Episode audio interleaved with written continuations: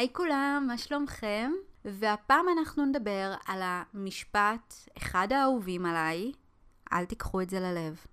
סתם, זה היה בציניות, כן? זה, זה אחד המשפטים שאני הכי פחות אוהבת שאומרים לי אותם. אורית, אל תיקחי את זה כל כך קשה, אל תיקחי את זה ללב. וואי, כמה אני הייתי שומעת את המשפט הזה במהלך החיים. ואם המשפט הזה גם לכם מעלה את הסעיף, אז בואו נדבר על זה, כי אני בטוחה שחלקכם, שהוגדרו על ידי הסביבה שלכם כאנשים שהם יותר מדי רגישים, לא ממש הבינו מה הם אמורים לעשות עם המשפט הזה. אל תיקחו את זה ללב. את חלקכם זה אפילו די מעצבן, כמו שזה מעצבן אותי, לשמוע את המשפט הזה, כי זה מסוג העצות והאמירות שהכי הכי אין מה לעשות איתם. במיוחד אם אתם מהסוג הרגיש מאוד, שזה דווקא סוג הבנ... האנשים שהכי הרבה מקבלים מהסביבה שלהם את הלוקש הזה. אז במילים אחרות, אם אתם uh, נחשבים לטיפוסים uh, רגישים או אמפתיים, הפרק הזה הוא בשבילכם. ורק כדי להבהיר מה זאת המילה הזאת שעכשיו אמרתי, אמפתיים, מעבר לזה שאתם מאוד מאוד רגישים ביחס לרוב האוכלוסייה, אתם גם קולטים את האנרגיות של האנשים שסביבכם. אתם ממש מרגישים אנשים, אתם מרגישים את התדר שלהם. אם אתם חיים בבית עם אנשים שהם רוב הזמן עצובים או כעוסים בתוך תוכם, אתם תרגישו את האנרגיות הנמוכות האלה, או את חוסר הנוחות, ואתם לא תמיד תדעו לזהות שזאת אנרגיה שהיא לא שלכם, אלא של אנשים שחיים איתכם בבית. אגב, זה גם לא חייב להגיע לביטוי עם אנשים שאתם מכירים. אתם יכולים להיות בסביבה מסוימת של אנשים ולקלוט את האנרגיות של האנשים ולחוות את השינוי של התדר הזה על עצמכם כאילו זה מגיע מכם. וזה הקטע הטריקי אצל אנשים שהם מאוד מאוד רגישים או אמפתיים. אמ, האמת שזה אה, מונח שאני לא יודעת כמה משתמשים פה במונח הזה פה בארץ, אבל זה ממש סוג של טיפוס, אוקיי? אמפת. אה, יש את זה המון באנגלית.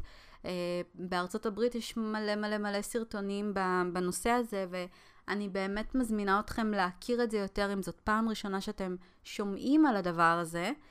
ובואו באמת נצלול ככה קצת יותר לעומק, כי חשוב שאתם תהיו מודעים לדבר הזה שקיים בכם, כי מה שמאוד מאוד יכול לתסכל בדבר הזה, שדרך אגב, אה, יש אנשים שמתייחסים לזה כאילו זה איזושהי מתנה שאנשים מאוד מאוד מיוחדים מקבלים אותה, שמצד אחד כן, זה סוג של מתנה, אבל מצד שני זה גם קצת סוג של קללה.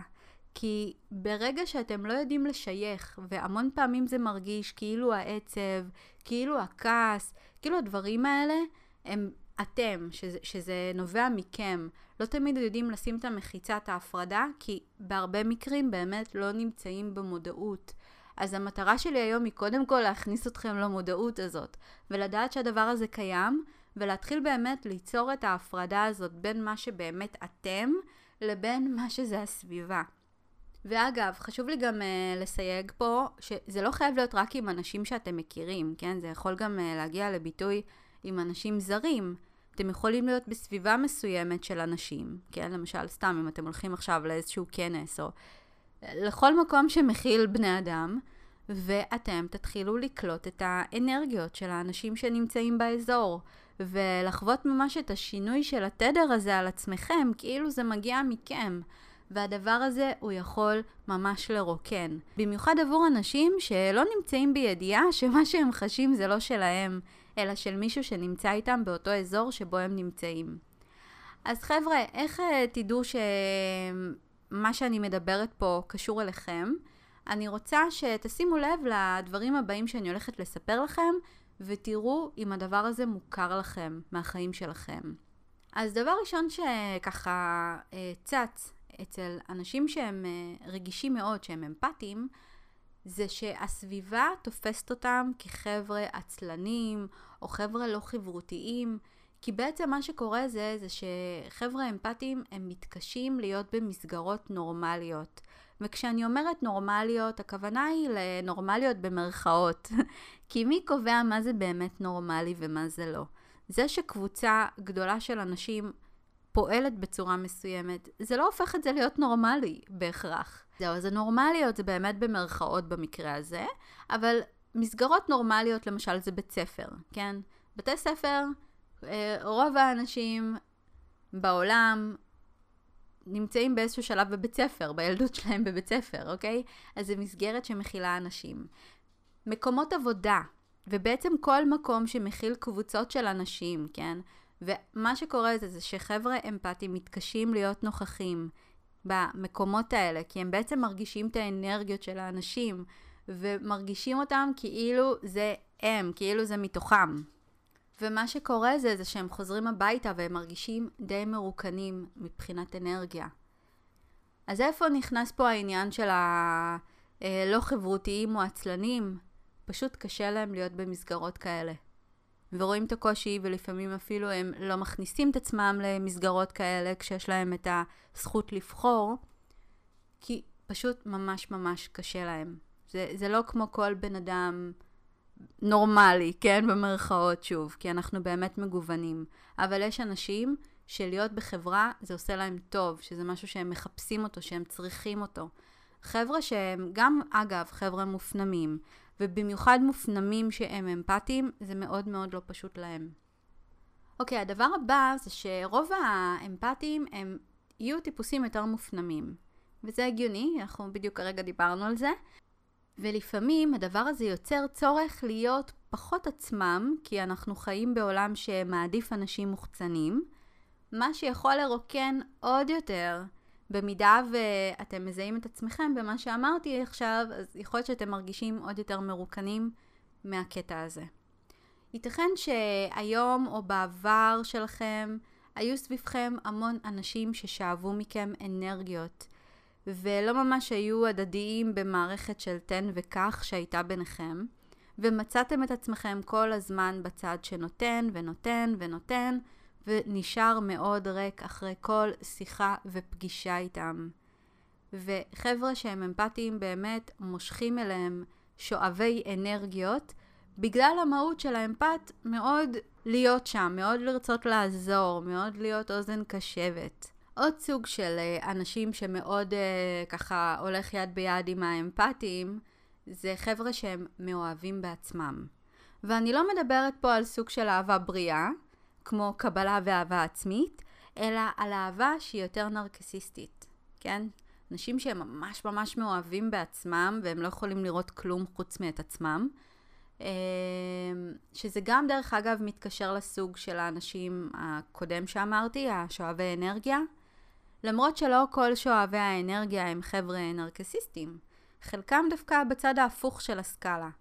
בשני המקרים הכל תמיד יהיה סביב מה שקורה להם בחיים ומה הם צריכים, והם תמיד צריכים שהפוקוס יהיה קשור אליהם. אתם עבורם זה האוזן הקשבת, ואולי גם סוג של תמיכה רגשית, אבל הם אף פעם לא יראו כל כך את הצורך שלכם בתמיכה רגשית, והם לא יהיו עבורכם אוזן קשבת. הסיבה שהרבה חבר'ה שהם אמפתיים מוצאים את עצמם במעגלים האלה של האנשים מהסוג הזה, זה כי שוב, אתם בטבע שלכם מאוד רוצים לעזור, ובדרך כלל העזרה שלכם היא לא תהיה בגבולות הגיוניים. אתם נותנים המון המון מהזמן שלכם ומהאנרגיה שלכם, כי מאוד אכפת לכם, וזה בדיוק מה שהאנשים מהסוגים שאמרתי צריכים. הם צריכים את התשומת לב. הם מחפשים את האנרגיה. המון פעמים יהיה לכם קשה לנתק כאלה קשרים מהחיים שלכם, כי אתם מרגישים שהאנשים האלה זקוקים לכם. במיוחד מהסוג הראשון, שהוא פחות נרקסיסטי, אבל הוא מאוד מאוד נזקק לתמיכה הרגשית. אוקיי, עוד משהו שמאפיין את uh, רוב האוכלוסייה, אבל בעיקר זה קיים אצל האמפתיים, זאת התחושה שהם לא מספיק טובים. וזה בגלל הסטנדרטים הגבוהים שקיימים בחבר'ה האמפתיים, בכל מה שקשור לעזרה לעולם, לאנשים, לבעלי חיים, וזה מרגיש כאילו אף פעם זה לא מספיק. זה לא משנה כמה אתם תעשו, זה מרגיש לכם שאתם לא עושים מספיק. וכל מיני קולות ביקורתיים מתחילים לעלות, וזה גם משפיע על הביטחון העצמי, שבדרך כלל גם ככה הוא לא כזה גבוה. כי מגיל קטן אתם נחשבים אלה שרגישים מדי, נפגעים בקלות, וגם פחות באנרגיות גבוהות האלה שלחלק מהאנשים, כמו החבר'ה הפלפלים האלה, שנחשבים מבחינת העולם ליותר מוצלחים, כן? החבר'ה הפלפלים והאסרטיביים, יש להם בדרך כלל אנרגיות גבוהות יותר. והחבר'ה האמפתיים בדרך כלל הם לא יהיו אנשים באנרגיות מאוד גבוהות. אז גם ככה גודלים עם רגשי נחיתות, אז זה לא כל כך עוזר לביטחון העצמי. אז לא. תבינו שאם אתם אמפתיים, זה לא אומר שאתם פחות מוצלחים, אלא שאתם פשוט שונים מהרוב. אתם קיבלתם סוג של מתנה וקללה בו זמנית. יש לכם יכולות מיוחדות להרגיש את האנרגיה של האנשים שנמצאים סביבכם. יש לכם גם יכולות נפלאות לרפא את העולם הזה, ולעשות אותו מקום שיותר טוב לחיות בו. העולם שלנו פשוט עדיין לא מכיר ביכולות האלה בצורה מאוד רשמית, ברורה וידועה. אבל מה שכן חשוב, זה שאתם תעריכו את המקום הזה שקיים בכם. זה חלק מכם. ומה שכדאי זה קודם כל לקבל אותו ולמנף אותו למקומות הטובים. לתחומים שבהם היכולות האלה זה יתרון. כמו למשל תחומי הטיפול, הריפוי, האימון והעזרה. ובפעם הבאה שמישהו אומר לכם, אל תיקחו ללב, או די להיות כאלה רגישים, אני רוצה שתיזכרו בפרק הזה של היום בפודקאסט, ותזכרו שאתם מיוחדים באופן שרק מי שכמוכם באמת יכול להבין.